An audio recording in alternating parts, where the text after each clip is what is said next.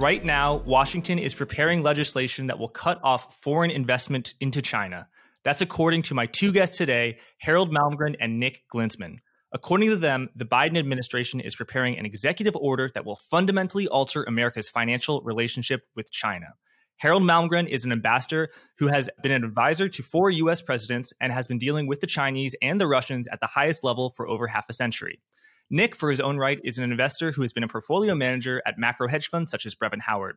Their new venture, Malmgren Glinsman Partners, is a research partner of Forward Guidance. So if you want discounted access, uh, please email me at jack at blockworks.co. But in the meantime, let's get into this conversation. Gentlemen, great to have you here. Let's get right into it. Harold, what is going on right now in Washington with regards to China? Please give me and my audience all the details. In the Senate, we have um, a hundred senators. Every one of them thinks they should be do a better job than the president, just waiting their turn, and they're frustrated.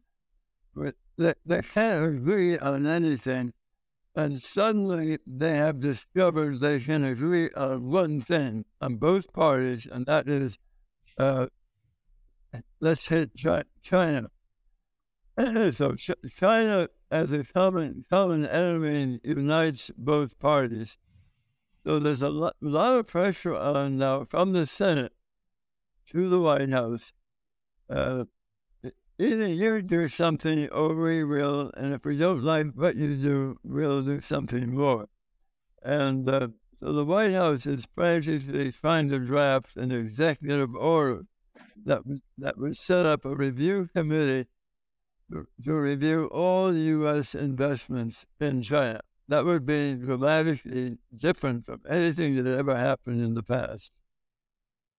Uh, when you say review all investments, what does that mean and, and what are the implications? We believe that if Congress passes the legislation, it will be a mandatory review of all investments into China. And the specific, correct me if I if I've missed out any, uh, the specific areas that would be precluded for investment purposes would be into any uh, investments, be they corporate or otherwise, that are connected to the PLA, Chinese army. Uh, any investments involving high tech, such as AI, supercomputers, um, and the like. Okay, uh, obviously chips as well. Um, if that, as I said, Congress, because of this strange peculiarity, if you go back to the U.S. Constitution under Article One, Section Eight Three, Congress has the right to legislate on foreign policy, foreign trade policy. Um, so as Harold said, there's 100 senators who were sitting there wondering, what can we do? And they suddenly find themselves in agreement on China and bashing China. Now, what we heard was because that was getting, that's got a strong bipartisan majority actually in both houses, um, Biden wanted to step in front with an executive order. Is this the first steps towards capital controls? it will have the impact of such on those specific investment areas. So you're looking at where, where it will impact investors will be in venture capital, private equity. But if you if you take Maxine Waters, who wants to broaden it to include hedge funds and public markets, then you're looking at public markets. You're looking at ETFs such as CQQQ, which is technology ETF from Invesco there will be co- there will be shares in that ETF that will have to be excluded. This will be quite a mess. And um, if you took it, if you extrapolated it to its ultimate, there is a case to say Chinese government bonds should be included because how does the military get funded? By the public purse. How does the public purse get funded? Fiscal. However, on that, we think that would be a step too far because that would probably have implications on the US Treasury market and China's holding thereof. Harold, just describe for our audience how closely tied the US financial system is with China. In particular, it's not just the publicly traded stocks that uh, Nick mentioned, but it's also the vast amount of money that's uh, hidden from people who are just investing in stocks. It's the Chinese bond market, as Nick said. It's private equity, which has been absolutely pouring money into China, particularly real estate. So, Harold, just just how close is that relationship, and what gives you such confidence that this relationship is is going to be broken? but the big relationships vary, but it, but they include outfits like uh, Blackstone and KKR. I mean, they include some of the giants. And then you have a lot of pension funds who are invested in Blackstone, who will have implications for them. The problem is that a large part of our lending and investing is done by unregulated uh, non-bank lenders. And uh, so the Fed and the Treasury don't really know uh, readily how much the flow is. But uh, we have friends looking at the data. It looks like the flow into into China is diminishing at the moment. Uh, lot of second thoughts among investors at this moment. And then uh, the the biggest sovereign wealth fund in Asia, uh, Government Investment Corporation of Singapore, publicly announced that they are pulling back from their exposure in China. And uh, there was almost no news about it in the U.S. press, but they are the, the most knowledgeable about China of all the investors. And when they are getting cautious, uh, that means that they see trouble. Uh, that maybe China is becoming uninvestable. Harold, can you explain in a in a very basic way for me and our audience why is Congress and you know, President Biden why are they so determined and why are the U.S. you know uh, uh, citizenry is, is so in favor mm-hmm. of aggressive trade action against China? You know, what has China done that that makes America and you know uh, uh so willing to uh, you know get get pretty aggressive when it comes to trade policy? Well, there are two Chinas. The China that we look at as an economy, and then we have the the military side. And I think what everybody fails to understand is the way Xi Jinping came to power, he separated the military. The military reports only to him. They don't talk to the to the uh, party, uh, the Politburo, and uh, so it's not well understood that if the military is flying balloons over the U.S., probably the civilians in China know nothing about it. Uh, it's a failure of management at the top. It's two separate worlds. The military is what it is. And the military people are so belligerent in their talking. Um, and, and China has only recently stopped using so called wolf warriors in diplomacy. Uh, now, all of a sudden, they're saying, oh, we welcome foreign investors. The reason is incoming investment is drying up. And the Chinese government is really worried that they won't have uh, an underpinning of foreign investment to help boost the economy. I think that they think they're in trouble. Why is investment into China so important? You know, I think of China as having a massive uh, trade surplus, a current account surplus, which means they export more than they import. So they're sitting on just a, a stockpile of U.S. Treasuries, so they have lots of money. Why is the need for Blackstone and all these firms to you know send dollars into to China to fund projects if, if China has all this money already? Uh, the world has changed. This is a year when uh, China China's growth model uh, essentially is dying. Uh, there is no demand for their exports. There's no demand for exports of any of the big manufacturers Japan, China, Taiwan, uh, South Korea.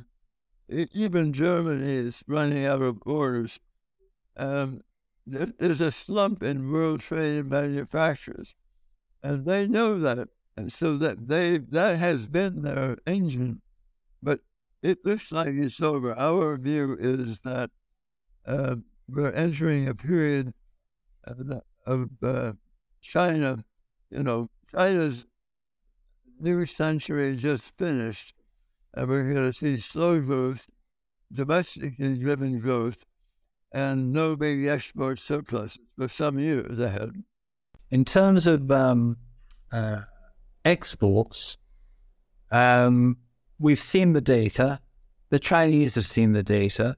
And now we were talking about this earlier before we came on air. And again, here we have another example of a key piece of information that just hasn't been covered. Uh, there's a, a, CCP, China Communist Party publication, Qiushi magazine. You read that, this is the, the world and policy according to the gospel of the CCP. So anything that gets printed there should be taken very seriously.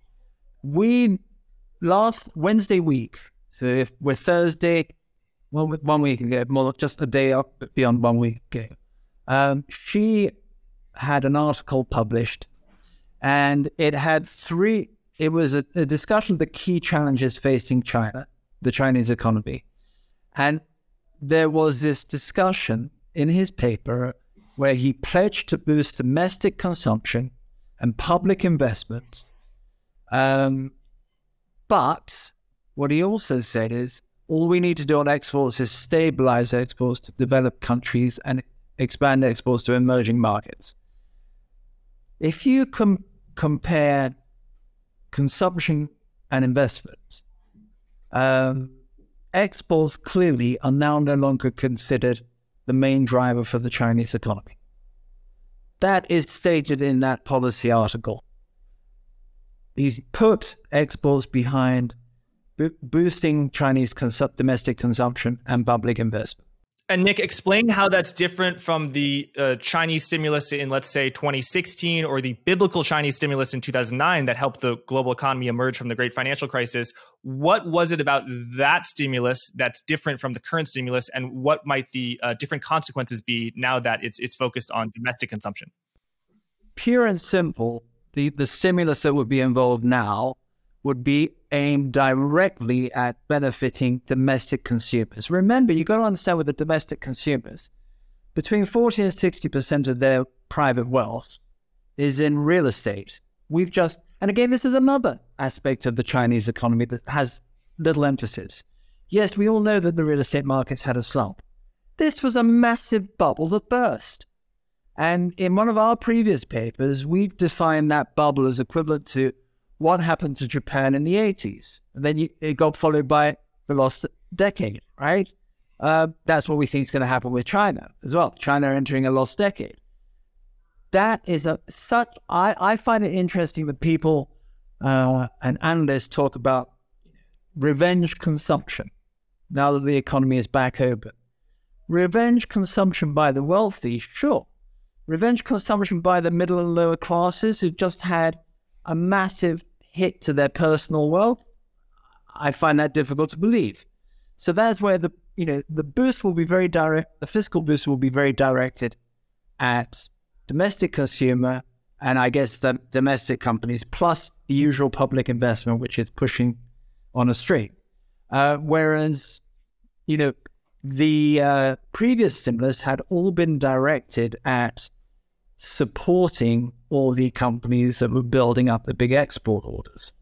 Okay. And that's quite a big difference. All right. And what I've just said relates to the second point. People need to remember about China. They've just gone through this massive bubble burst. This is one of the biggest bubbles ever, the Chinese real estate market. It's then looking to stabilize it at a low. It's not coming back in any great Yes, the market in Chinese junk bonds can rally, but that's just the financial markets. There is, you know, the developers are short of cash. The the foreign investors in Chinese property real estate companies have been treated treated abysmally. Okay, the key demand aspect is not new buyers. The key demand aspect for uh, Chinese real estate is the speculative buyers. Buy a second home, buy a third home this whole community is just taking a massive hit. So I I think this time round, if it, if that Qiushi article is as is accurate on how pointed policy response will be, they'll they'll pay the Chinese consumer to consume. So it will, you know, it will it will be like um, you know subsidies on buying electric cars. It'll be all sorts of stuff. Maybe the subsidies on buying real estate. But this they're working. The, the number one area they've talked about is restoring and expanding consumption demand. It's number one because it's it's been hit and hit really hard by this bubble burst. And uh, Harold, what is your level of confidence that an executive order by Biden will be passed that has the level of um, aggressive action that that you and Nick are, are talking about? You know, I mean, there's things you it's forty percent certain, sixty percent confident. What's what's your level of confidence that this is coming, and what's what's the time horizon?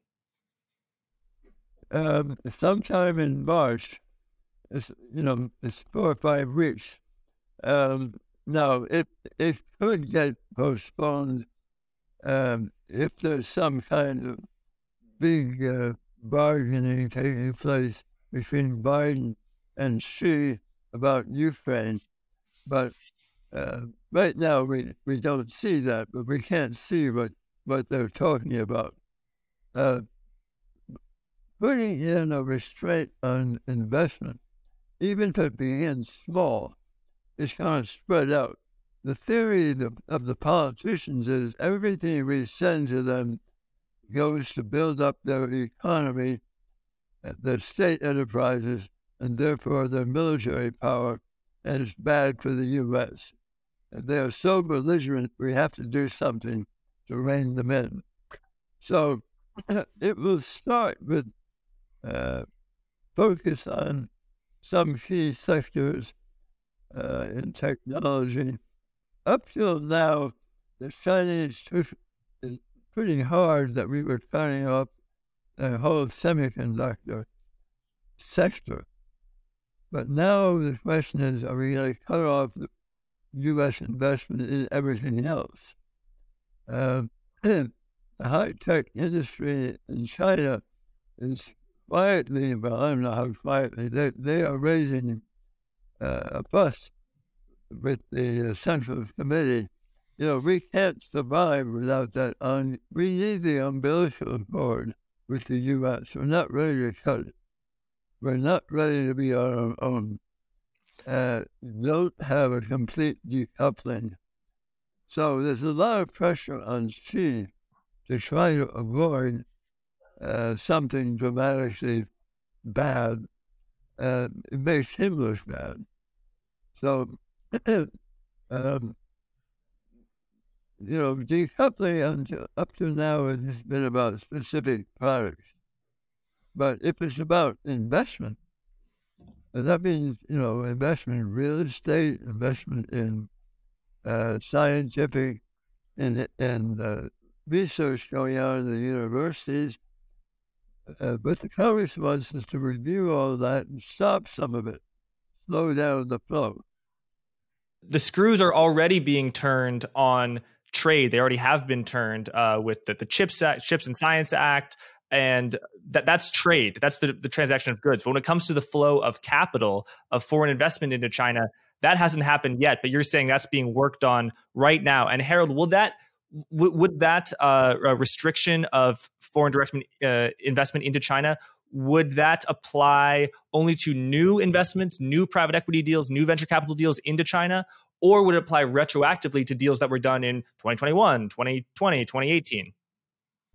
Yeah, probably it will start by new. But then a lot of investors will have to say, wait a minute, how exposed am I? Uh, we, we took a big position in um, some Chinese battery producer last year. Is that viable? Or will China retaliate? Will they strike back? And if they do, what would they do?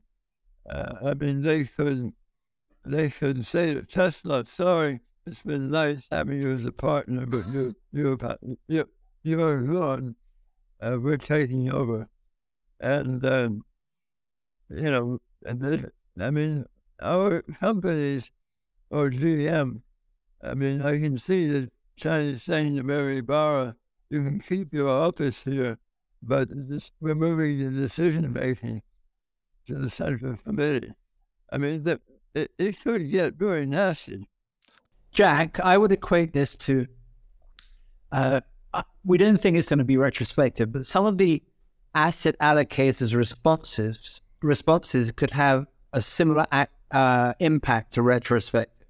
So if you think of um, a large US pension fund, state pension fund, or insurance company, or as we saw with GIC in Singapore, they say we want out of these funds because of where you're invested, then liquidity has to be raised. Pressure is on the fund manager to get liquidity, which I suspect will be leverage to pay these clients out. But that pressure could snowball. So it's sort of like the similar effect. The alter, the, you know, also the other thing is one of the reactions. Don't think the Chinese won't react. They're going to react, and they're going to react bad. One of the reactions, of course, could be, you know, at the corporate level, is um, effectively nationalizing, taking control of, of the assets. Uh, in the financial level, it could simply be you're not taking any money out of this country. So, what does the you know a Sequoia domestic, what they call a domestic office, independently managed, but with foreign investors? What would they do if they got redemptions and they can't pay? Does the head the head office in California? I tell you what was really interesting about this is the lawyers, the lawyer in the legal profession, only Washington, D.C. and Silicon Valley lawyers are looking at this. We haven't heard of any New York offices focusing. So finance is sort of neglecting it, except if you think about Silicon Valley, it's both the tech companies and VC and private equity. That's where that's where it's going to hit. So it's those two areas, but I think finance should be looking at this because there are implications for the public markets. You know, you may get one portfolio manager, a CIO, saying, This is really complex legislation. It ain't going to get any easier. In fact, it could be added to out of China. We'll do Chinese proxies. Okay, so this is, you know, that's where you have a retrospective reaction to something that's not retrospective. I would equate it to what's happened with ESG and the impact it's had on some funds and some corporates, right? The impact has been equivalent to retrospective, even though it's forward looking policy. So, in that respect, there is an impact that could be retrospective. Be- because the Chinese stock market has, has been in such a vicious bear market, you know, the last few months notwithstanding, do you think that foreign investors, if you know enough of them have already dropped their their holdings of Chinese stocks, so the crash has, so to speak, already happened, or no? I I think what's happened this year is the trend has been to try those those uh, sectors, those assets, try it again. It didn't work last year, but try it again because it's so cheap and beaten up. And you know the the I think that's not necessarily a policy for investment right now, especially if you've got. I mean, if you if you have this this policy coming through, and it's not just um, you know, it's not just the U.S. The Europeans are looking at policy to restrict investments more at the corporate level, but I think uh, once this starts to kick through, it will be a slow bleed, but you'll get occasional moments where just get me out of this position, get me out and they'll all talk to each other, and it could it could snowball. Um, you know, so I think that's important. And then at the corporate level, I, I, I, w- I want to mention this as well in terms of Chinese retaliation. So the Inflation Reduction Act has also had an impact on Chinese exports to the US. Chinese, the Chinese retaliation to that, which in, includes not just retaliating against the US, but also the European Union, i.e., the West, is they're going to cut exports of raw materials and intermediate goods for the solar energy market. Well, at present, the West depends on China. It's like 95% of all the product they need comes from China. Of course, you know, if you look at photovoltaic uh, area of their business, the Germans actually started it, but they lost out because the Chinese kept subsidizing and it became cheaper and cheaper, and it was the Germans became uncompetitive. So of course the West can rebuild, but it ain't going to be easy, and it isn't going to be cheap. So the, then the question is, what's the consumer prepared to pay? So um, you know, the Chinese are going to retaliate.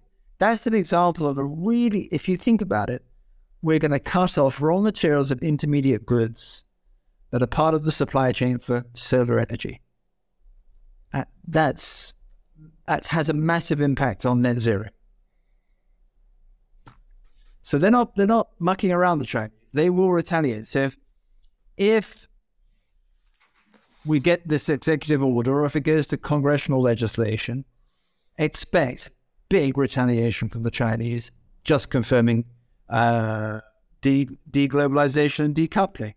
Um, and as, as Harold mentioned earlier, the only thing that prob- could possibly delay it is, you know, there's been a couple of rumors that Biden and Xi in the background are working on a, a peace deal for uh, Russia and Ukraine. Obviously, qu- quid pro quo. You're not going to introduce that sort of legislation if you're trying to do a peace deal. Thank you, thank you, Nick. Uh, Harold, I want to throw a lot at you. You know, th- throughout your career, you uh, were, were, working at, at, the highest levels uh, as an ambassador during the Cold War, and then you also uh, were very involved in globalization. Uh, things are being made in in other countries now. Uh, to what degree do you think we are in a Cold War right now, an economic Cold War? Are we headed to one? and also, yeah, what are the consequences of deglobalization, and, and uh, if you think that we're, we're in deglobalization, do you have any observations about how the, the, clock is sort of being wound back as you've seen it being wound the other way uh, throughout your career? Yeah, well, I spent quite a few of my years uh, helping to build what we call rules-based order. Um, the World Trade Organization rules, and before that, uh, the GATT. Um, but that has all broken down now, partly because there's a block of um, developing countries that have decided for political reasons to line up with China. And China was maximum flexibility in interpreting the rules. Uh, they, they don't like all these rules. Uh, it's something that Bill Clinton should have worked out with the Chinese when he let, let them into the WTO, but he didn't. It's um, I, I consider that one of the great failures of uh, foreign policy uh, in in recent decades. But but now what's happening is small numbers of like-minded countries that have um, what they see as common interests uh, and especially this includes uh, UK, US, and a number of former Commonwealth countries, especially in the Asian Pacific. Uh, they are beginning to explore other, other kinds of smaller scale free trade agreements. And we're going to see it um, in other areas of the world. Uh, right now there's something that the press pays no attention to called the the Three Seas Initiative. It's uh, connectivity of the Baltic Sea and the Adriatic and the Black Sea. And about 13 countries are building railways, uh, improving canals, so that there is an industrial uh, system uh, and they want to have their own trade agreement, nothing to do with the EU. That they hate the EU because they're always second-hand citizens. Uh, so different areas of the world are going to. China is trying to do that also, but China doesn't have much to offer. China tried to build it around the so-called Belt and Road initiative, but that's coming apart because a lot, you know, a lot of the countries that benefited from loans from China are finding the loans onerous. They can't pay them. And the Chinese are not being flexible. So there's a lot of bad feeling towards that whole Belt and Road idea. So different countries exploring new arrangements. Um, different groupings are taking place. And I think the WTO is essentially being bypassed. But what's holding it up is that U.S. after Trump, we got a little bit confused as to what was our interest in the Pacific. Uh, and uh, Biden is by his history, uh, it's easy to forget his political base from the beginning of his career was industrial unions. So he's biased towards protectionism anyway. Uh, and so, so right now, U.S. is not exploring a new deal with the Pacific in money. We're, we're exploring a new defense agreement, but not not trade. But but that to me is where the the next phase of, of world uh, business is going. And so that's what this new order, uh, Nick, looks like politically. Uh, Nick, what are the economic consequences? What, what does the financial world look like in this new world of globalization? It will it will chase the successful trading uh, I just wanted to add one other thing to Harold, to which he was referring. So in Asia Pacific, uh, there is the CPTPP, okay, and there are negotiations currently going on between the UK and the leaders of that group. It's a huge group that doesn't include China. It's that whole crescent Southeast Asia, Japan, Southeast Asia, down to Australia, New Zealand, India, and across. And the UK is going to wants to join, and it's being there's serious negotiation. They're on the verge. The interesting aspect and the difference it has between the E with the EU is the EU's protectionism is based on regulatory system. You need 100 documents just to get it to the border, and another 100 documents to have it imported. And it's got to, you know, it's going to be this condition, this condition. If the banana is too curved, that's not good. You know, all this is all regulatory.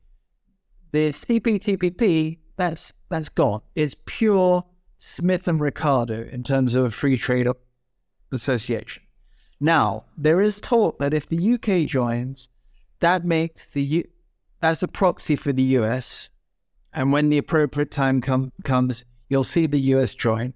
China will not be able to join because if it's based on your Smith slash Ricardo principles of free trade, well, China doesn't meet any of that. You can't freely export to China. You there's no card, you know, there's no free flow of capital. So there is talk that the CPTPP for this large group of nations would uh, be a de facto WTO for those nations. If there's any problem, it'll be sorted out with discussion. Okay?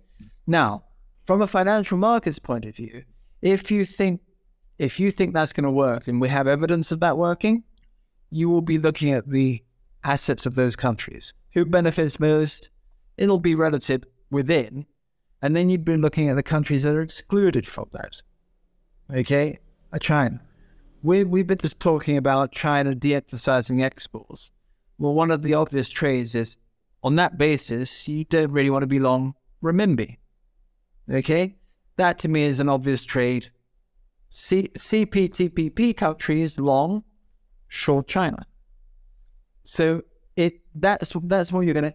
There may be occasions where you know there's a different trade that you'd be long China and short another bro- block. Um, for example, BRICS Plus. You know, BRICS Plus is totally dependent on China is a nonsensical thing. India will never participate in it.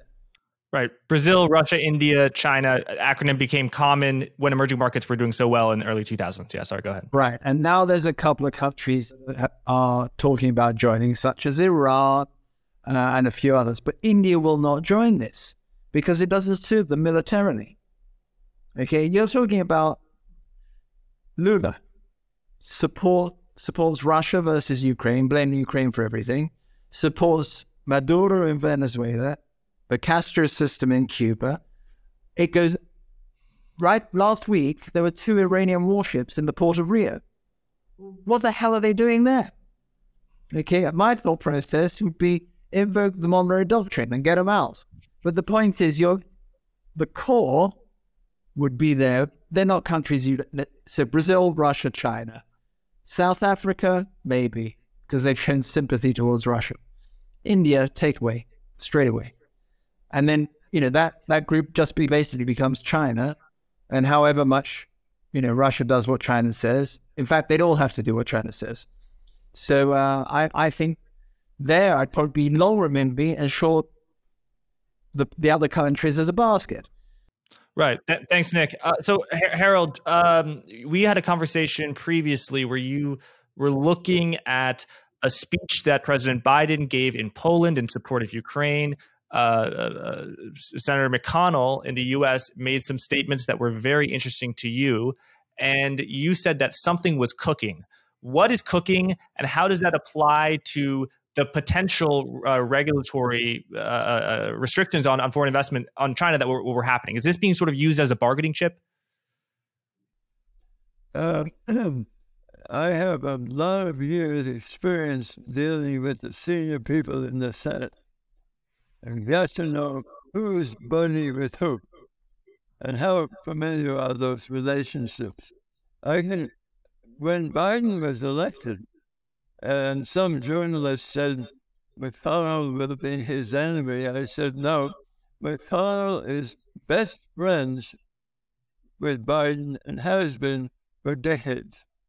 They will do deals that nobody will understand from time to time. McConnell is a survivor. He'll take care of his party, but if he can find something to do with Biden, he will. So I see Biden making the speech, and then McConnell coming out of the blue makes a public speech. There was no reason for him to, to make a statement, but it was total endorsement of Biden. Uh, among Republicans, that must have created quite a stir because the Republicans are not unified in support of Biden on Ukraine. So my brain says those two guys have got something they're doing. Biden's got a deal with and he needs McConnell's help. And what would that be? I think, to me, what I'm reading is he's working with China to do something to stabilize Ukraine and, and maybe ease the pressure uh, in the U.S. against China.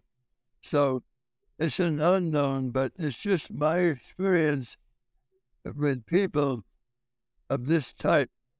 They they they're not they they don't accidentally make speeches and uh, McConnell calculates everything. And I'm sure he's thinking 2024 is presidential year. So he doesn't want to be tagged with Ukraine next year. So his speech was I support Biden and Ukraine. He didn't say for how long. But I think what he was doing in helping Biden show you a, a common uh, power in dealing with China. Right. And, and Harold, uh, you wrote a, a, piece last year called What the West Doesn't uh, Understand About Putin. And you write about how you, you know, throughout your, your career, you met Putin and you were you know, in touch. You were introduced by uh, uh Primakov, who is known as the, the Henry Kissinger of, of Russia. What do you think when you were reading Western accounts of, of Vladimir Putin and his ambitions last year? You know, whether it's objective journalism or you know op eds. What were people missing about Putin and his intentions? And yeah, what have you made of, of the, the the war? Well, Putin's objective from the beginning, he said this is not about Ukraine. This is about rebuilding um, the greater Russia but what he means by that is not the Soviet Union. He personally thinks Soviet Union was a bad idea, was bound to fail. He wants to recreate imperial Russia. Um, you know, one, one ruler for a large number of countries, uh, including the countries like Kazakhstan, Turkmenistan, Tajikistan, and um, the countries uh, going down from Poland to the um, to the Adriatic on the Black Sea, Romania, Bulgaria. Uh, his interest is in that group of countries, and his ambition is to chip away at at um, the Western resistance. But he began with Ukraine because it's popular inside Russia. Uh, you know, they have all sorts of um, uh, characterizations of Ukrainians full of Nazis and Jew baiters and, and it's propaganda, but and they were a target. Now, what has happened is uh, the Western countries haven't been paying attention to what is its really objective. Uh, and the answer is um, he's thinking about some of the neighboring countries. Uh, and he's actually building up some uh, positions uh, in Serbia and Georgia. Uh, he, he, would like to um, uh, run over a couple of the other countries while we all get distracted. But the trouble is, Putin, he had to use the whole of his army, and every spare male. So he's running out of capability. And and Harold, do you think that Russia will invade other countries, given what you just said? And I mean, what would be the consequences of that, given you know how stern the U.S. Uh, is with NATO and NATO NATO adjacent countries in Europe? The sternness of NATO is new. When he went into Ukraine, nobody in Russia believed that NATO would, would be interested. Uh, and, and the, the, calculation was uh, Biden is running away from overseas problems. At Afghanistan. He ran out of there without a plan. but it turned out that Poland and the four Scandinavians and uh, the Baltic states and even Belgium and nothing but, and uh, Netherlands uh, had had been quietly forming a new military coordination system uh, that actually uh, made a terrible press about how this formed, but the U.S. Navy's Second Fleet, which is not NATO, it's managed out of Norfolk, Virginia, became the uh, coordination point. So was NATO unified against Russia? No uh, reluctantly, France and Germany are joining this opposition, but this was a new group of countries that saw their own destiny at stake. And they have long experience with Russia, you know, coming over the border and, and, uh, and uh, making their life miserable. So it's, it's NATO, sort of, but it's something new and different and but it's very well armed, and it has the U.S. Second Fleet, which is a bunch of submarines that have nuclear missiles in in the Baltic Sea. We even have uh, some of the Second Fleet in the Black in the Black Sea. So, uh, not familiar to the press, but there's something very big that took place that changed the nature of Putin's calculation. He didn't see it coming. Mm. And now, of course, he's stuck in a mess. He can't get out uh, easily. He, um, I don't, you know, and he's not well. I mean, who knows how long he will last. But I think it's very inconvenient what he's doing because the Chinese don't want an all out confrontation with the U.S. So and they may talk about helping Putin, but they're not going to go that far. They, they don't want to uh, anger, anger the U.S. to the point where we uh, completely decouple with China. So it's a very interesting moment in diplomacy. Uh, now, personally, I think this is Biden himself and McConnell uh, talking with Xi. I don't think this is Blinken and, and, and, and the staff in the White House. I think that traditional Biden deal, I got a big problem. How do I cut a deal and reduce the pressure? Very typical of his career. Right. So, so uh, Harold, those points you made are very, very complex. But uh, Nick, in as simple as, as possible, uh, could, could you explain the ongoing relationship with China, Russia, and the U.S. and, and uh, you know how you see it, how Harold sees it. Uh, just explain the facts. Uh, President Xi is going to visit uh, uh, Russia soon to discuss the war effort, and the U.S. is threatening that it will disclose intelligence about uh, how China is supplying military. Uh, non-lethal mili- you know, military uh, uh, supplies to Russia. What's going on here, and how do you think it plays out? And as simple as possible. Okay, if you take the optimist route, Xi goes to uh, Moscow, spends time with Putin, explains the deal that he's hammered together. The deal, uh, from what we understand, what we've heard in the rumor bill, is basically go back to the status quo before this latest war.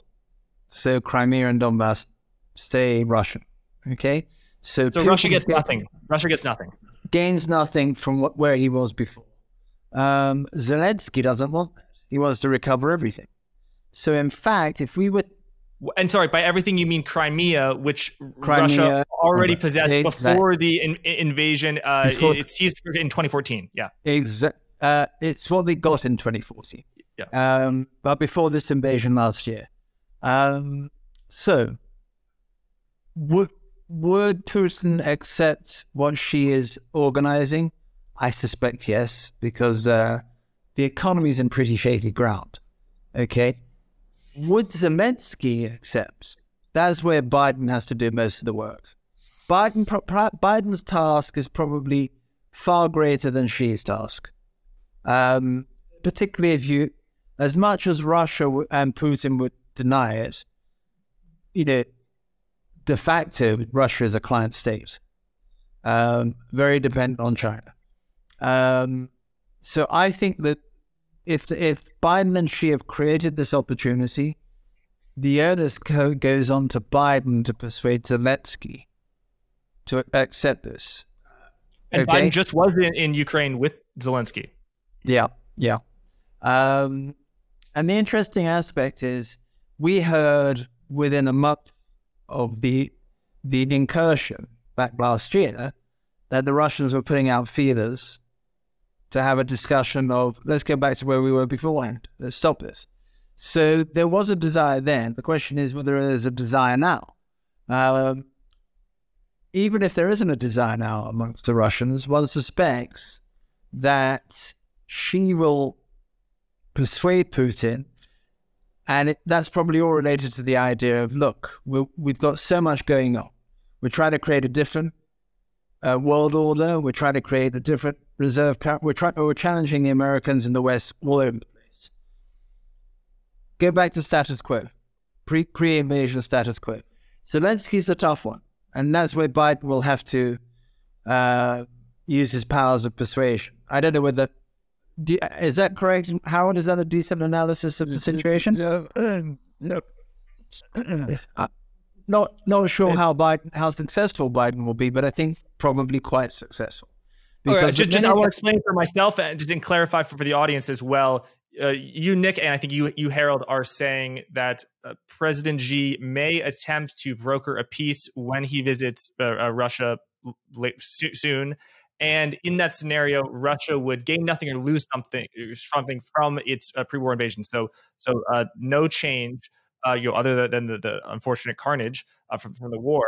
And so no, no territorial differences. And Nick, you're saying that getting Putin to agree to these terms might actually be easier than getting Zelensky to agree. Uh, Harold, that uh, I have a lot of questions about that because, as you both remember, in the first few weeks and months of the war, uh, analysts were saying Russia is can't last any any weeks. The ruble is going to collapse. Uh, they're going to r- run out of dollar. We're going to shut them off the system. They're not going to be able to get to import you know, uh, important manufacturing and advanced systems from, from Germany. Um, you know the, the, oligarchs they want their handbags from I- Italy, and the the ruble did collapse uh, briefly. But then uh, the Russian financial system, you know, the, the, Russian central bank hiked interest rates to 20%, and they demanded that they be paid. And the price of natural gas absolutely exploded alongside with oil, of which Russia has a lot. And it turns out that uh, the Russian economy, I think in, in real terms, uh, sh- shrank only 2 to 3% when you know some forecasters were predicting it would shrink by 15%. Meanwhile, the European economy is not doing so well, as, as you both have, have written about uh, uh, uh, exquisitely. And um, you know, I think actually forward expectations for growth are lower in the UK, you know, your, your homeland, Nick, than they are in, in Russia. Um, so why would Putin be so willing to to not accept any victory, even a hollow one that he can go back to his um, you know citizenry, citizenry and say, "Aha, this, this war, this sacrifice, we we got we got something for it." Harold. Yeah, I think Putin understands that he's in trouble. Uh, yeah, he did control the oil market, but he doesn't own any tankers. And if he leases tankers from others, he has to get insurance in order to move the oil. And the only place you can get insurance is in London and pay in dollars. He's running into that complicated system that is a stranglehold on Russia. And so he's surviving at the moment, but the economy is not in great shape. And conversely, if if there's a future for Russia, it's going to have to be China helping. And, uh, and I think probably China right now is thinking, yeah, we, we, we need to help ourselves. Uh, so now it may turn out that China agrees to help Putin with with the uh, lethal weapons. If that happens, we can assume it will be a real tough uh, clamp down on everything to do with China in the U.S. in trade and investment. So I think the market is not ready for that. Uh, and it will be bipartisan. So, Say that again. What market's not ready for what? What will be bipartisan? If, if China goes ahead to agree to supply serious weapons to Russia, the U.S. response will be to come down with a sledgehammer on everything to do with China and essentially cut off investment, trade, everything. Huh. A real total decoupling. Which would be a disaster be for the economy, by the way. Mm-hmm. Yeah.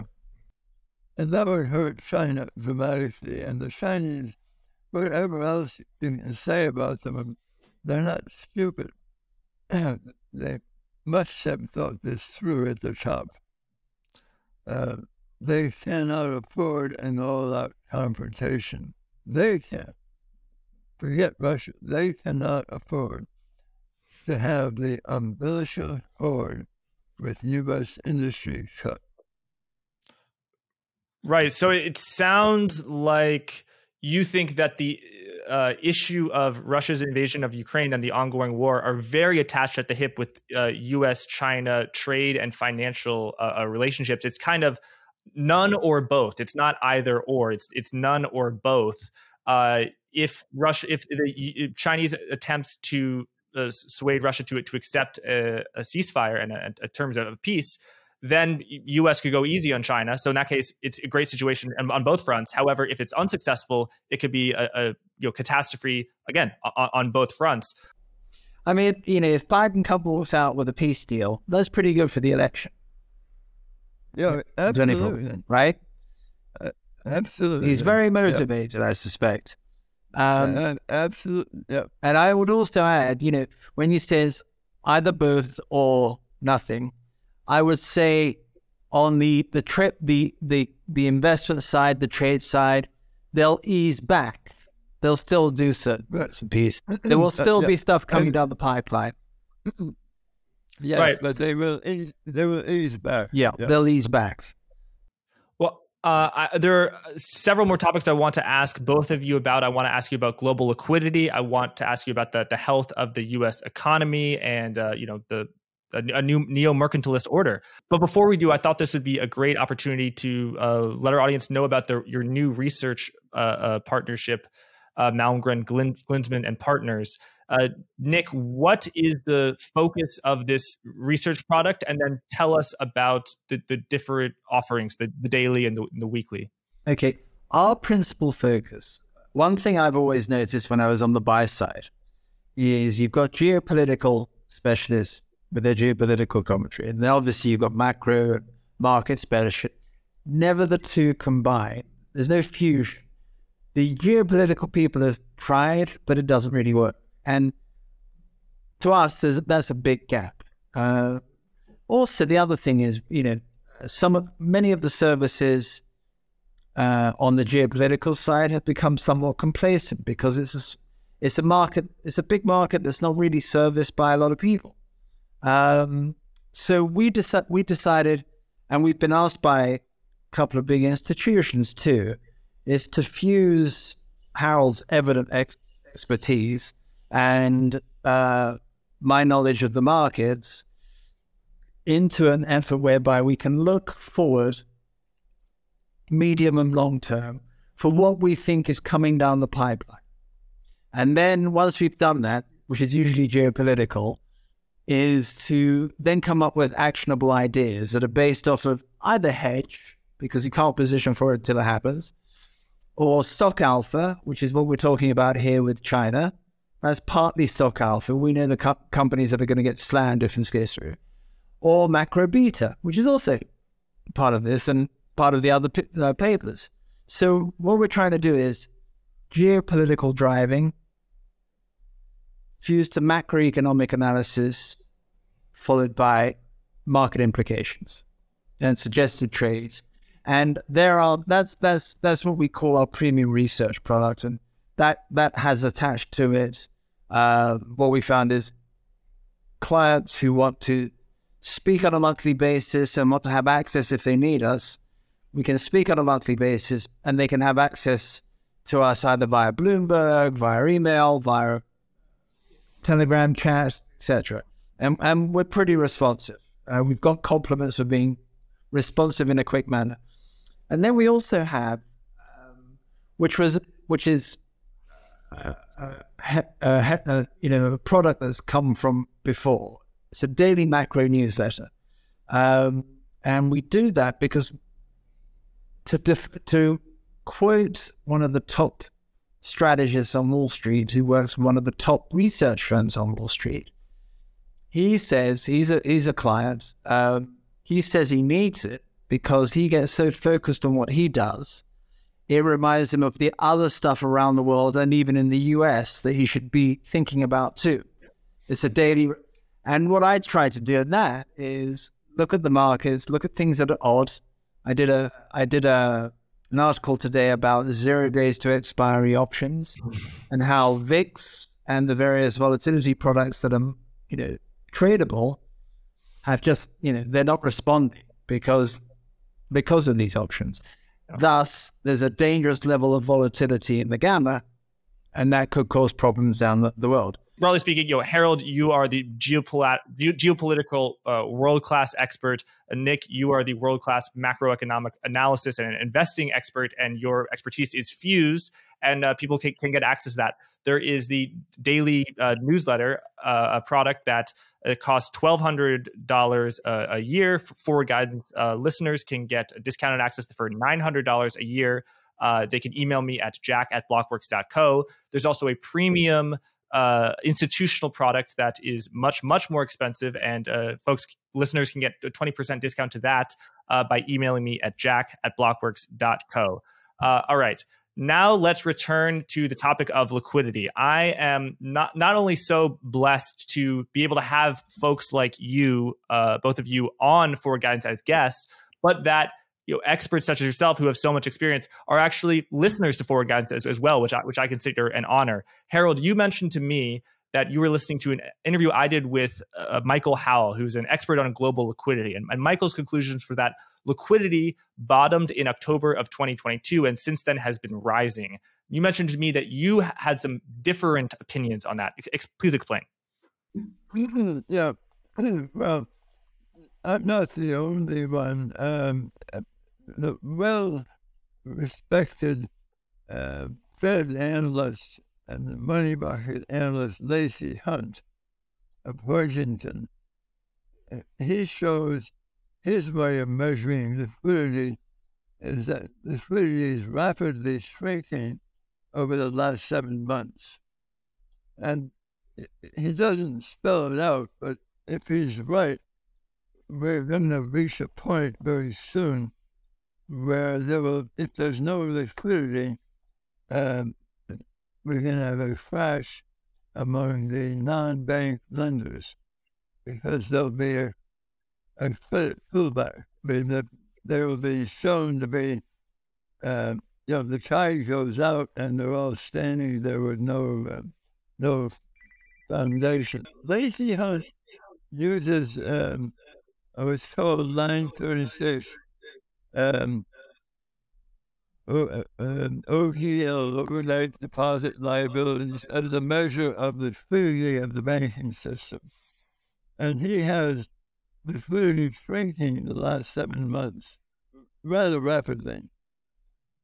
He hasn't warned us what that means, but frankly, uh, if you run out of dollars, I mean, trying to uh, finance day to day and the um, in the repo market and suddenly find there's no money, uh, there will be a, a, a credit event. Um, now we, we've done some research of our own, uh, and we concluded that a better thing to watch is the uh, U.S. Res- banks reserve uh, reserves at the Fed. And right now, last three or four months, the, the number is flat. Um, but um, uh, our, our belief is that it's going to start uh, falling because the banks, as you know, have all the, the, the Fed report on banking has this week had said that banks, U.S. banks have stopped lending. I mean, they're just not in the lending business. So the only lenders out there right now are non-bank lenders. Non-bank lenders have, have no, uh, they're not regulated. They have no mandatory reserves. Um, they're all regular dealers and live off derivatives and leveraging. And they're vulnerable, but the, but the non-bank lenders in 2008 9, they were a small fraction of the total market. Nonetheless, we had a crash. Now the non bank lenders are much bigger than the total banking system, maybe uh, half again bigger than the whole banking system. So if there's a credit uh, problem, if there's a dollar shortage that emerges and uh, any time in the next few months, there will be a cataclysmic credit contraction.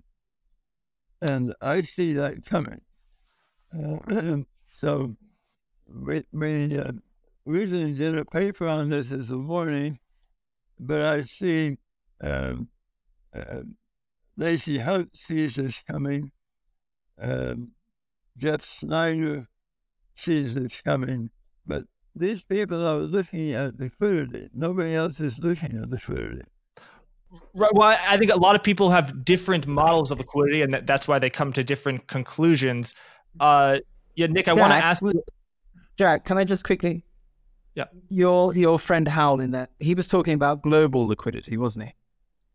Yes. Okay, so global liquidity. If you go back to October, there were boosts from PBOC, Bank of Japan trying to maintain yield curve control after uh, Kuroda's change of bands. And there was also Yellen using the TGA.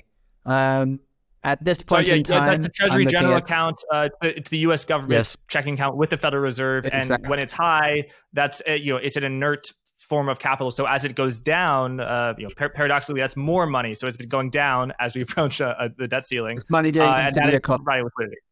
Exactly. Yeah. So my point on that, just to counter that specifically, is one, uh, Bank of Japan, that that was done in that that situation. I think the next move on yield curve control is going to be how do we end it with with Ueda, and that and the reason that's that's partly Ueda was chosen because of his contacts, international contacts amongst the top economists and the central bankers. Um, in terms of TGA, it's gone lower. It's lower, so there's less to use. And in terms of the PBOC, which I think is rather interesting, and I just wrote about that today. Uh, Bank of Japan wasn't the only one, uh, bank, central bank looking for a new governor. The PBOC was. And the person that looks likely to win it is not an economist, he's a regulator. And they reckon uh, the, the view is, as a regulator, he's been put in because there's going to be so many problems with NPLs and the banks that funded the real estate sector. So the, the person they're looking at is Zhu Hexin, who is currently chairman of CITIC and former deputy governor of the PBOC. So they're going from uh, an economist with, with independence to a regulator who actually will not even be in control of PBOC policy he'll have a he'll have somebody to report to as well. But Nick, isn't the isn't the verbiage from the Communist Chinese Party as well as Xi uh, print, print, print for domestic purposes, domestic consumption? That that print, print, and no, I don't think it is print, print, print, and I don't think it's necessarily only PBOC. I think it's more fiscal. Okay, okay. so now if it's fiscal for the benefit of the domestic consumer, can that leak out? Sure, I guess it can leak out. It's not as impactful as Joe Biden's uh, checks in the post. Uh, it's not as impactful uh, because the US economy is still the prevalent economy, okay, uh, and an open economy. So I think all these three are probably headed down. So that's contractual. All right, Nick, I want to ask you now about US credit, both within the banking sector, regulated banking sector, as well as the shadow banking, non banking sector. Isn't it true that the US banking sector is, is in the middle of a, lending boom? If you look at credit cards, I mean, defaults are so low. The unemployment rate's at 3.4%. That, you know, individual defaults, like uh, net charge offs on US credit cards, are lower than they were in 2019. Uh, and yes, I, I, I don't know if Harold was referring to the um, senior loan officer survey from the Federal Reserve, and credit is getting tight tighter, but I don't know if it's getting tight. Uh, it, it, was very very loose because of you know the giant credit bubble that we've been in. But uh, you know, where do you think we are in the process? Because if there's a credit bust in the middle of 2024, uh, you know Harold's thesis is right, but that's very different than it happening in the middle of 2023. Um, I, I look I, I think credit conditions will get tighter in the US. I think if you look at market measures, you know, everybody comes away look when you've done a study of the market measures of credit, thinking, what on earth is going on there? With rates basically almost at five percent, why are the credit markets behaving like this? Um, you're right. What that, that spreads are so tight. Yes. Uh, in terms of your household debts, it is punching higher, but there's going to be a limit to that, uh, in, in, my opinion. I think first signs of the problems that we're, we're going to be faced with is there's problems with uh, car leases, second-hand and new car leases. Okay, and I, it's interestingly, vis-a-vis the domestic consumer and the domestic economy, the car market is phenomenally indicative of what's coming down the, the road. It was for inflation it should be considered as such for credit too. Because apart from your mortgage, which is a whole different ball game, uh, outside of the mortgage, the car is the next big credit event in your life. And you're not going to go be late with your mortgage. That's the last thing you're going to do. So the car market will, car leases, that's going to be the first indicator, is sort of beginning to twitch in that direction of tighter credit. So I'm, I'm feeling we've had our revenge consumption. Certainly, uh, services are benefiting. Certainly, the labor market is extremely tight. People are working, people are generating income. But there are signs that we are getting to that point where we, we're in the froth of a cappuccino as opposed to into the, in the cappuccino. Uh, and I would I would look I, I anticipate that to start coming off. even with improving inflation. But I think people are going to be frustrated with inflation. Okay, mm. so uh, my our call is the credit side from the banking system is likely to be pulled back. I think the, loan officers report confirmed that, and data from the the auto market is also telling you exactly the same, but from the other side. So I'm looking at really looking at the car market. Then the other thing, um, it could be related, but trucking and freight indices are all collapsed. So are we just working off inventory? And are people taking advantage of the good pricing on that inventory that's being worked off? I suspect so. Jackie, look right. puzzled. I bet you. I bet you've been to some sales and taken advantage of some of the sale prices. No, no, but I, I just, I think, I think it's from the Federal Reserve. Car, you're absolutely right about car, the car loans. Uh, that is the only market where delinquencies and uh, uh, charge-offs are approaching or at levels of 2019. Every other market, student loans, credit card loans, and uh, particularly mortgages, defaults remain low. And you know, when when the, the first scenes in The Big Short, when the the bears are getting uh, riled up and buying credit default swaps, uh, they were quote being wrong by the market. But even then, delinquencies were, were rising. I mean, mortgages now I think are the not, I don't know if they're the lowest ever, but they are uh, the lowest for after the great financial crisis, which which really is saying something. So yeah, uh, but we didn't yeah. have a broad bubble in real estate, not as not like yeah. we had in 07, 08, or building up to that. Um, so no, cars cars are the indicator I'm looking at. It's just a because also cars is not just traditional banks. Some of the non-banks. Yes. Absolutely, I, I, I think Harold is spot on the money when he says the to the extent that there there are problems and it is in the non-bank uh, lending market. I I totally agree, and also similar to the mortgage bubble in prior to the great financial crisis, highly related uh, loans in the auto sector now highly related to the value of the collateral. So if you you bought a car that is forty thousand dollars and you got a thirty five thousand dollar loan that's now twenty thousand uh, dollars. You know, people people have a lot of problems. That's why folks are walking away from the cars. Uh, yeah, I, I, don't want to dismiss that as an issue at all. Um, um gentlemen, I now, I now want to t- ask you about you know my favorite topic, the Federal Reserve. Uh, Vice Chair Brainard, uh, a noted dove on the Federal Open Market Committee, is departing to join the uh, Biden White House as a senior economic advisor. And uh, a few trial balloons uh, have been f- floated by a former Real Vision guest and Wall Street Journal reporter uh, Nick Timiraos, those being uh, Janice Eberly and Karen Dynan to replace Brainard and to be the, the vice chair of the Federal Reserve, aka uh, the Federal Reserve number two, the person who has the most power, only only second to Powell, at least officially. What's going on in Washington over over there? Are these people doves? Are they hawks? What are the likelihood that these people will, um, you know, pass uh, Senate or co- Congress confirmation? Harold, how about we start with you? Lael Brainard was a dove, and she was the person around whom the other doves gathered. They watched for her lead. If she talks up, they talk up. But but she's the leader of, let's say, White House friendly uh, uh, member of the FOMC. Now she's out. So what will um, the Fed decide? Well, um, my guess is the White House will be in the middle of this appointment. And so we'll see. They'll be looking for someone uh, who is essentially a dub. And, and um, there are a number of names out there one that has not been mentioned, but I remember from um, Obama days, Austin Goolsbee. Uh, he was passed over because they couldn't get unanimity about him, but he is definitely of that dovish uh, progressive side of the Democratic Party. And uh, I, I think they'll look for somebody of that ilk. Powell would like another hawk, but he doesn't decide this. Um, so he's pretty well dug in, and he's not going to change whoever comes in.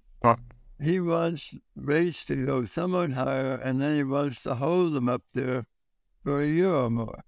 And everybody's failed to understand what he wants to do. But that to me was evident along this long time ago. He wants higher, but much longer. Yes. And uh, and that, by the way, is going to feed into all this non-bank lending because none of those non-bank lenders and envisage rates that stay up for a long period. right. Or an Uh, inverted yield curve for so long. Yep. Right?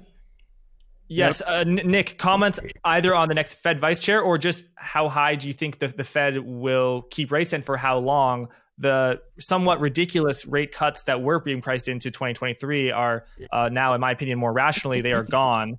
Uh, Yeah. And the, the it's, market estimates the Fed will get to, you know, maybe 525, maybe 550, uh, 5.5% on the upper I've range of the Fed. six being re- uh, being the cap. Six being the cap. Uh, What do you mean cap? People, as the some highest people are saying we're going to get up to six. Right. Um, look, a couple of comments on the FOMC. It's not a, it's not a democracy. It's a dictatorship. I think Lael Brainard's departure makes the FOMC more hawkish because I think it's given Powell more sway over others, and I think Powell is adequately backed up by Chris Waller. And then the, I mean, the, the most extraordinary transition is uh, Kashkari, Mhm. right? Um, I can't say a bit. I mean, Austin Goolsbee is the preferred external choice, but he's never going to get through the House, the Senate for approval.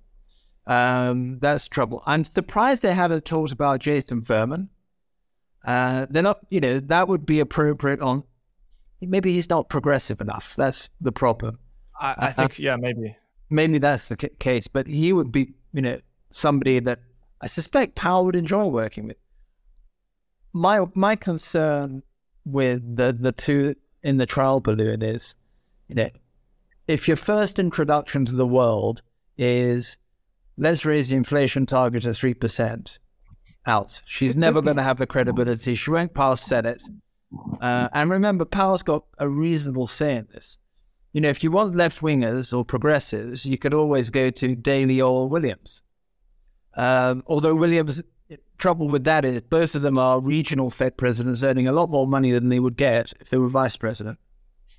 Right, and not uh, then they would have to be replaced as FOMC. You know, you're you're Yeah, you're, you're I mean, moving Paul into Peter's position, so then someone has to replace Paul. You know, um, uh, So- and yeah, so just uh, J- Janice Eberly, uh, a professor of economics, uh, sh- she was floated as a p- potential replacement uh, in the Nick Timiraos article for, You, for you Brainard. pointed out the paper. You pointed out Yeah, yeah. I. I, I, uh, just was going through her research, and in 2019, she wrote a Yeah. paper. It was released in February 2020. Interesting times. Uh, that found that a three percent inflation target, had the Federal Reserve adopted it prior to the Great Financial Crisis, would have resulted in the uh, the U.S. economy emerging from the Great Financial Crisis.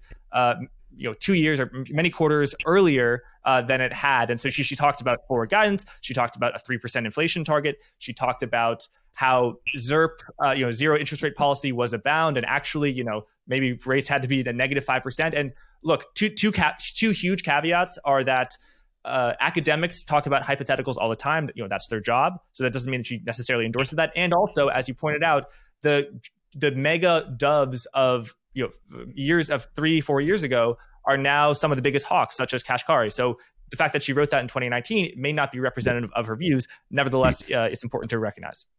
Well, and if it's not representative of views, she should make that publicly clear as quickly as possible. Because, Great point. to be honest with you, a 3% inflation target with all the pumping and easing that they did during that period, really, it would, it would, it would really bring the economy out quicker. I'm not so sure. What she is talking about is not ZERP, she's talking NERP. That's the Yes. da- that, that's danger. And also, legally, it's not clear that the, the Federal Reserve can get negative rates. So that was a real speculation. Uh, remember, even now, even now, uh, most of the world's central banks that have tightened are still negative real rates. Okay, so we're still not restrictive. Um, so I, I- you have stirred the pot there, Jack. By pointing that out, you've stirred the pot because that's the first thing that I, I've recently seen related to her. That's not a good sign you know, Republicans are not going to like that particularly, but I don't think the street would like it so much, to be honest with you. And she's there. Remember, the other thing that she has as vice president, this is where Brainard was good, she has to know the system really well because she's also got to back up Powell with the functioning of the system and all the issues with the system itself. What tells you that Janet, Janet Eberly has that knowledge? That's the problem with people that haven't been at the Fed. They haven't got the knowledge of the, the system working. I mean, our mutual friend Joseph would be a, in that respect, would be way better as a vice president of the Fed because he knows the system, he knows the plumbing.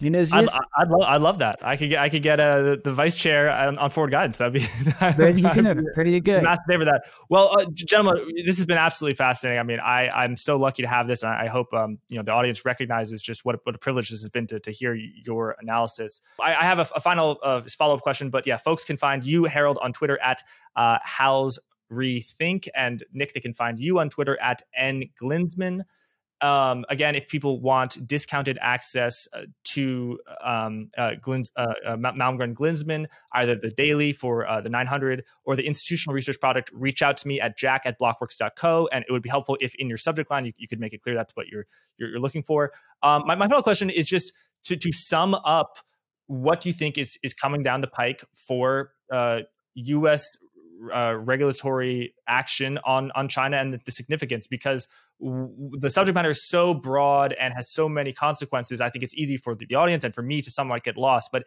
you know, in simple words as possible, can you can you explain what's coming and what are the consequences of that? Uh, uh, Nick, let's start with you, and Harold, I give you the final word. Okay, uh, I obviously a de-emphasis on exports as the number one driver for the economy. This is actually something that Michael Pettis has been calling for for a long time. Okay, emphasis on domestic consumers, de-emphasis on exports and the large SOEs.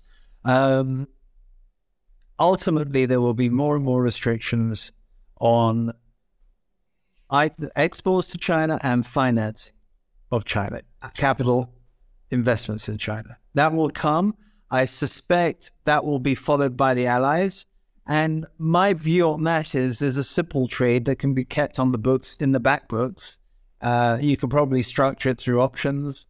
Uh, well, you can structure it through options. Is I did, I, you know, first stop on the dollar renminbi, 710, 720. And then it goes north. Okay. Uh, I just think, you know, we're going to have a, it's going to be a closed economy ultimately.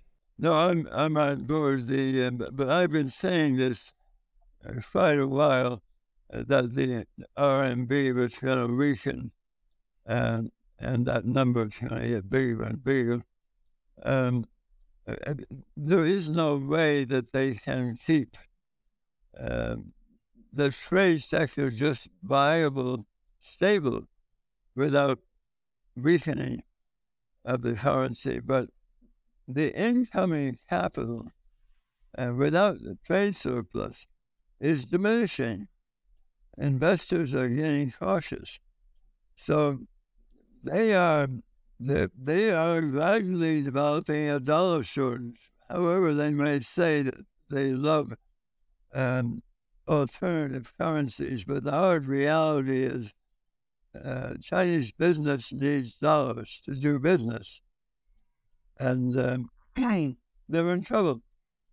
Uh, some, um, where I'm coming from, just so everybody understands, when I left government uh, in the late 70s, uh, I had one after another uh, CEOs who asked me to come in and spend some time rethinking their business direction. It was a novel experience, but it gave me huge insight into some of America's biggest companies. And then I got invited in by some of the biggest Japanese companies, especially Toyota. What do we do? And I helped them um, rearrange where they produced and, and move to the U.S. And, and as you know, they're the biggest producer in the U.S. now. Um, I had a lot of experience with this moving around, uh, which was different from the so-called um, uh, offshoring or runaway jobs because while that was going on, we had onshoring occurred also. The German automakers are building up a strong position in Alabama. right now, not for the U.S. market, but they want to use Alabama as an export platform for Latin America and China. But they think that the platform in Germany is, is too costly. So a process is going on that I'm familiar with for a lot of years. So, so um, Nick knows the numbers, but I know the direction of thinking uh, at the top of a lot of these big, big industries. Um, and several occasions I was asked if I would come in, join the C-suite, and uh, for example, GE, uh, before Jack Welch I was asked if I would consider coming in and being, being the new CEO uh, after a short stint. Well, I turned down those jobs. I didn't want to be in another bureaucracy, but but I've been dealing with uh, these top level thinkers. Where are they planning to go? What do they see? So, uh, uh, and then, of course, what are the governments up to? So, I have a really good network in the key countries. I, I can't tell you what, I, what I think about Lula because Lula is unpredictable in Brazil, but, but around the world, um, I have a good sense of what um, Xi must be thinking longer term. What Russia, Russia's predicament is now what the trading companies are doing outside the uh, visibility of uh, of our press, because you know uh, a handful of trading companies dominate everything from oil to food and fertilizer. Uh, but I'm familiar with that whole array too. Um, so I was brought back into this by a couple of old hands that said, You know all these things, you know how it works, you know where it's going, and you get off your butt and return to work. And um, here's Nick, he'll work with you. Um, Nick and I uh, are finding this really agreeable. His mind goes really high speed, but with Nick, we, we, we are every day spotting numbers and developments that we're finding pretty exciting. So what we're doing is research outside the box. Most of the, most of the big boys think. And also, I have to thank Harold because, as you know, Jack, I've had my health problems, and this has just given me, elevated me no end. Uh, well, so I'm on the path to recovery, and I think psych- psychologically, it's clearly due to uh, Dr. Malmgren. Well, that's wonderful to hear. Thank you so much for joining, uh, both of you, and thank you everyone for watching.